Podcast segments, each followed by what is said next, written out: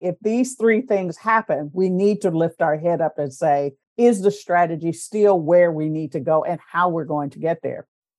Are you in a leadership role trying to figure out how to convince others to change their mind? Have you ever wondered why is leading and influencing others so darn hard? Are you looking for practical answers to these two vital questions? If so, welcome to my podcast, Closing the Gap with Denise Cooper. I'm your host, Denise Cooper, and I am a storyteller. I interview thought leaders and people just like you who are learning and practicing the art and expanding on the science of leadership. Listen as my guests and I talk about what it takes to be a remarkable leader in the 21st century. Good morning, good afternoon, good evening. Hey, everybody, it's Denise Cooper, and thank you so much for tuning in to my podcast, Closing the Gap with Denise Cooper. Today, is something interesting. We in the paper, there's been so much in the news in the paper. I still read papers, sorry. There's been so much news about the great resignation and people leaving, yet there's this imbalance in terms of hiring. Some companies are having no trouble, they get lots of applicants, and other industries, other companies, they can't find enough people. So, one of the things we're going to do today, because today I've got my co host, Debbie Snow Walsh, who I am happy to say is now she's decided to go from the outside being her own talent strategist to now she's now with Brown and Brown Insurance Company, which where she is the head of talent for them. Congratulations, Debbie. Thank you. Thank you. It's great from the inside looking out, having had all that time on the outside looking in. So it's a great opportunity to make impact for a large organization that's growing rapidly. Yes, yes, yes. So, uh, you know, and I know we're going to talk about today is your talent strategy working for you from a company? But one of the things that always gets me is is in this idea of finding the right person for your company I often think that people who have their own company, people who, you know, have their own consulting business get overlooked. And so you and I both have been in, we've been out. We've been in, we've been out. When you're looking for the right people for your organization, how do you look at the full breadth of talent versus just looking at whoever's on Indeed or LinkedIn or the applicant tracking? What's the mindset that stops people from thinking that, hey, you know what, this consultant is really good, or this person who owns their business is really good. I wonder if they would be interested.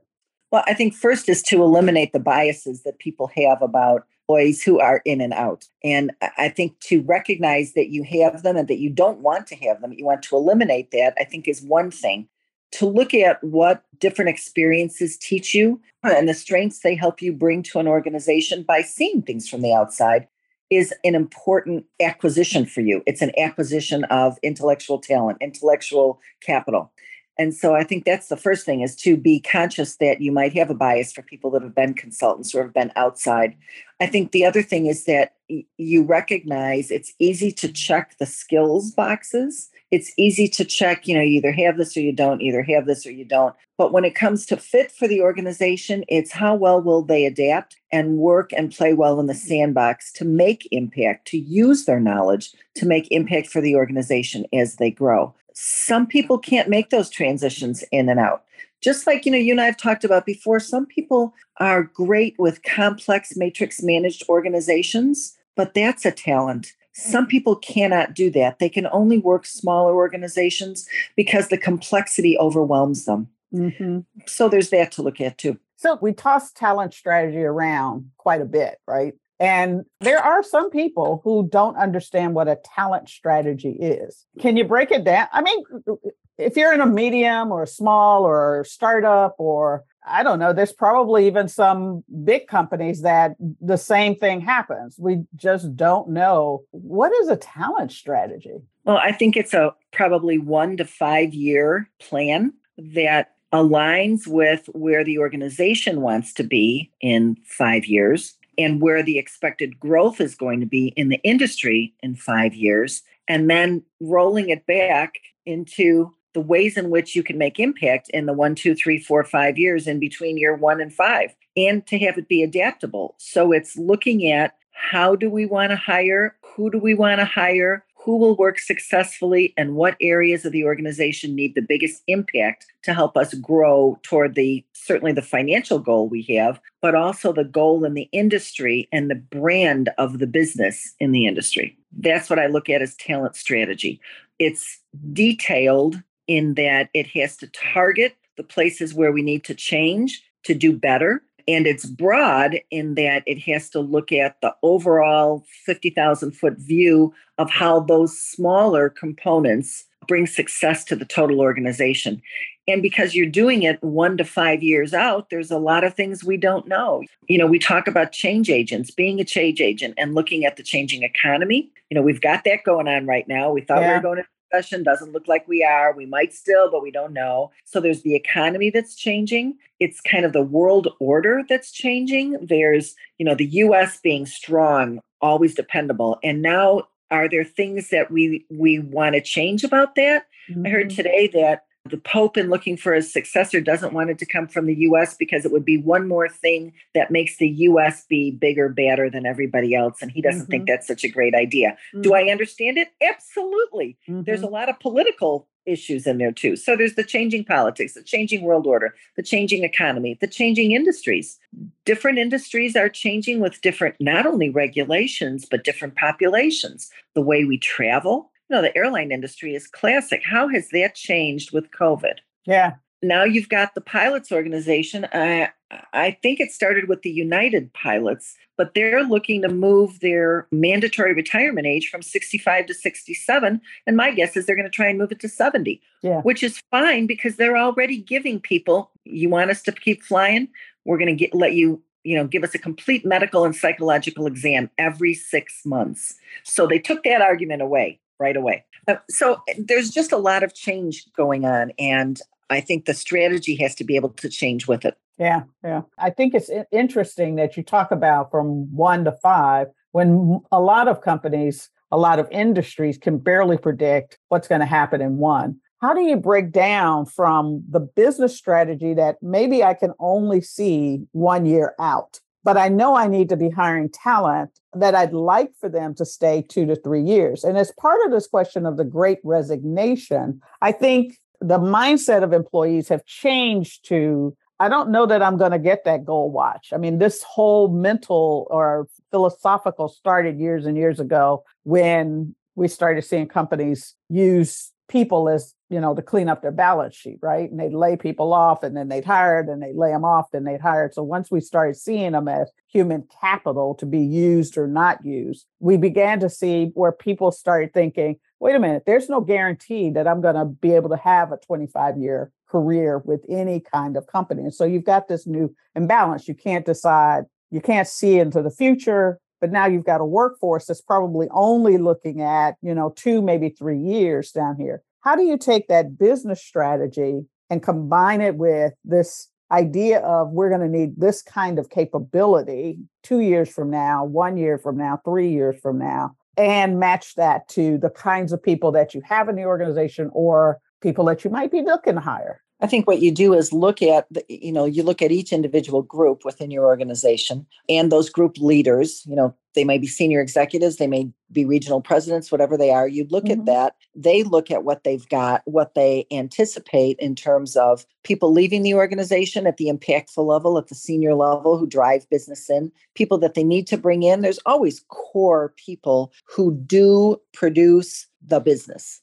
mm-hmm. whatever you're in you look at those core people, you look at the people that are aging out of the system, you look at the people that want to continue in the system, you look at where you always want talent. Some companies call it evergreen talent, some companies call it transactional talent, but you've got core talent that you're always going to need. So you're always hiring for those no matter what the business is, no matter what the industry is. Mm-hmm. You hope that you're growing and you're always hiring that talent, but then you're always hiring for the next impact player, someone who can change the business, dramatically increase the business, dramatically grow the business, which mm-hmm. are sales, heads of sales, production people, people that have, you know, that can lead the organization. You're always looking to hire those people. And you know by your business what kind of impact player will work well in your organization. Mm-hmm. So are you really collaborative? I mean, really collaborative, not Right. just you're collaborative. Are you really collaborative or do you work by individual performers? Or do individual performers play better in your organization and they have a very loose collaboration? So that's the Mhm. first thing to look at is, you know, is it really teamwork? Is it individual performance? Mhm. Then where the combination is of that and where those people are and you look for those people who have strengths in that. Mhm. so you look for people who come out of consulting. You look for people who have worked for major players in your industry. You look for people who have the ability to change and to grow and those are always people i look for. You know i Mhm. got my big five. I still have them ability to articulate a vision and get people to march into hell to follow it the ability to drive financial results through teams of people. I don't make you money, teams of people make you money. Right. The ability to change with the economy, with the industry, with the changing growth. Mhm. The ability to develop people above, next to you, and below. And the ability to do with ethics and integrity because who wants those problems? Yeah, well, uh, I'm not sure that we hire or think about that because of the bias that we bring to the table of you're like me, therefore you wouldn't do what I would do. But issues of eg- integrity are issues of how a person makes judgment decisions in the moment. And it's one of the things that it's really hard to figure out. How do you interview for people who have the same or similar level of, of bias or thinking judgment about you because i mean i've worked for people who have said hey i haven't been caught by the government now why would i even worry about it you know and so you you you you have to ask some really i know what you can't see is her face cringing. Cringing, cringing. And the questions you have to ask to get to that information. yes to get to that information out of it. So the other thing and the thing that you didn't talk much about was culture fit or this idea of culture match that kind of thing. Once you've are you back? Am i back? There we go we have to start again so i'm going to pause. What mm. is this this thing of culture fit culture match? And how I think does the that most important thing there for culture fit and culture match is the ability to understand what your culture is, really understand it, and who's going to be able to play inside of it to make impact. And so, some of the questions that I always ask in an interview are Tell me about a time when you felt you were at the top of your game and the company that you worked for supported you in those endeavors, where you felt comfortable, where you felt like everyone was pulling for you, where you felt like you had the support behind you, where you were able to execute the things that you needed to execute with complete support. And they will give you the answer as to what's important to them for working for an organization when they're telling you how they felt about that time. That's what you want to get. Okay.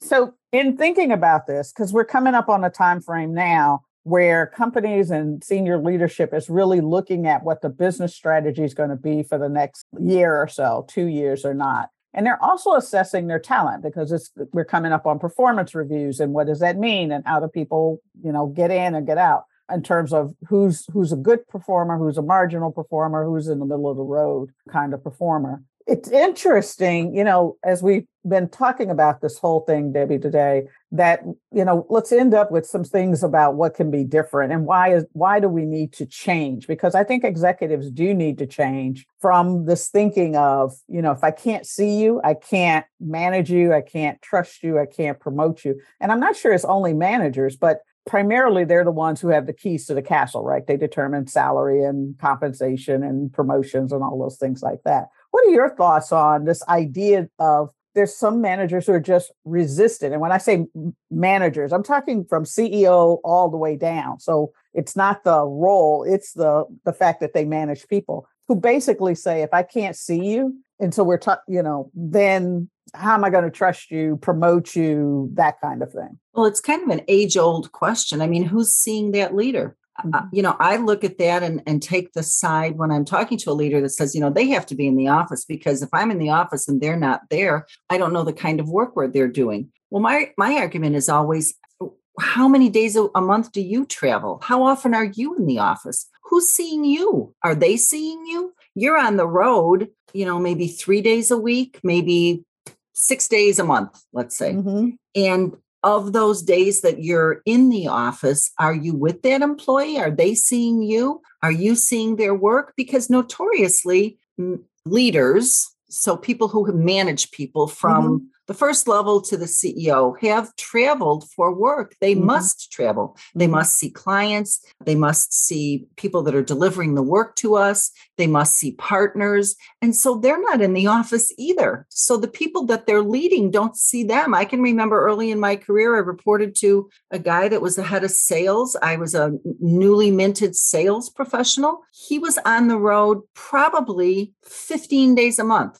well, there's mm-hmm. only 20 working days in a month. So mm-hmm. 15 days he was on the road because he was going from, you know, across the board on the top of the country, across the board on the bottom of the country, north and south, east and west. So he wasn't in there when I needed help. I needed to talk to him by phone then because we didn't have email. And, you know, how does how did how could he possibly know what I was doing? Mm-hmm. He couldn't but I couldn't know what he was doing because he was on the road. So I think it's it's it's not a new problem, but I think we make an adjustment for what people are doing. Communication has to be stronger. Yeah. Look at the ways in which we communicate, which are infinite now you know certainly there's email certainly there's texting certainly there's phone calls. We set meetings. People rarely just pick up the phone and call. It's refreshing when they do and it's frustrating when they call and you can't take the call because you're in some other kind of a zoom meeting. Mm-hmm, but mm-hmm. to be able to have a conversation i know it's not popular especially with the younger population probably into the early to mid 30s but that's where you get the real intonation of how things are working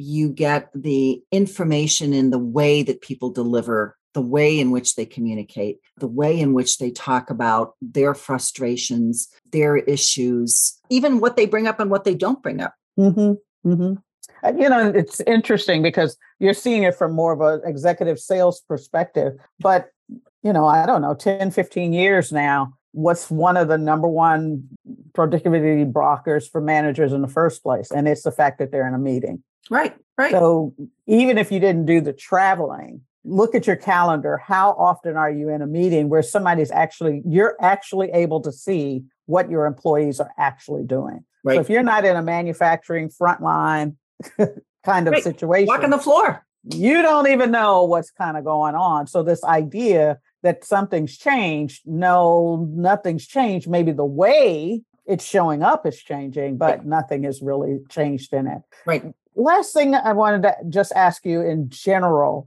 about you know this idea of talent strategy and thinking about talent strategy you know we started with it's probably good to think one year to 18 months to two years even though a strategy sometimes takes a long time. I remember when i was at the gas company you know we were mm-hmm. trying to think about. i know it's been a long time but and we were trying to figure out how you know we had a big population that was about to retire or eligible to retire. We were concerned that they were going to and we started having conversations about how long does a person have to be in a role to learn the role well enough that they're fully capable and competent of being able to do that and what we came up with is it literally took eight years for us to have a fully competent person. And as I moved from the gas company on to other jobs, I started noticing that it really takes at least three business cycles. So, however fast your cycle was, when I was at the Gap, a business cycle was like seven and a half weeks. Gas company, it was,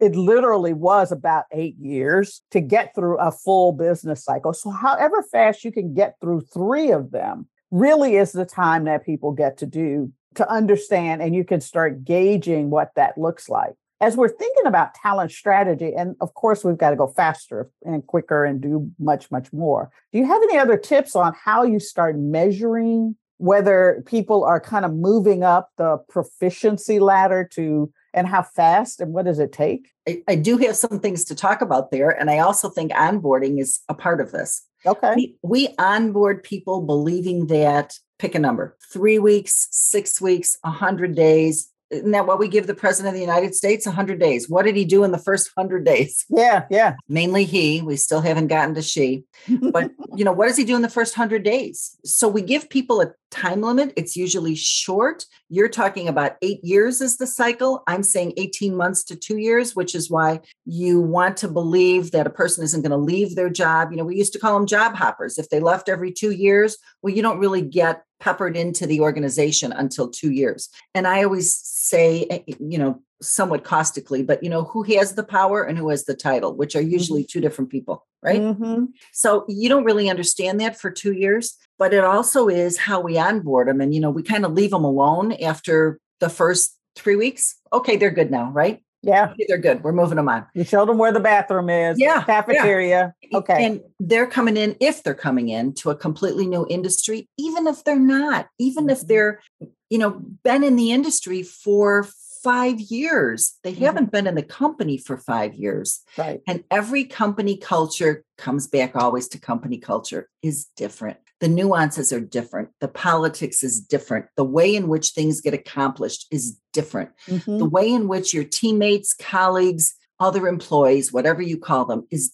different. Right. So I- think that when we look at strategy, you're exactly right. We need to look at going through a business cycle Mm-hmm. one, maybe two. Sometimes that's your calendar year. Sometimes it's your financial year. Sometimes it's the way the regulations come out of the feds. Yeah. And that has impact on how your business runs. But I still believe that there has to be a one, two, five year plan for strategy and for talent to take your best guess at where the industry is headed and be able to know where the levers are that you can move east or west, north or south, when something changes in the economy, in the industry, in in your company that Technology. allows you, yeah, that allows you to move. There will be some things that are going to be constant. You know, Mhm. whatever you sell, whatever you Mhm. manufacture, whatever you Mhm. produce, whatever you consult on.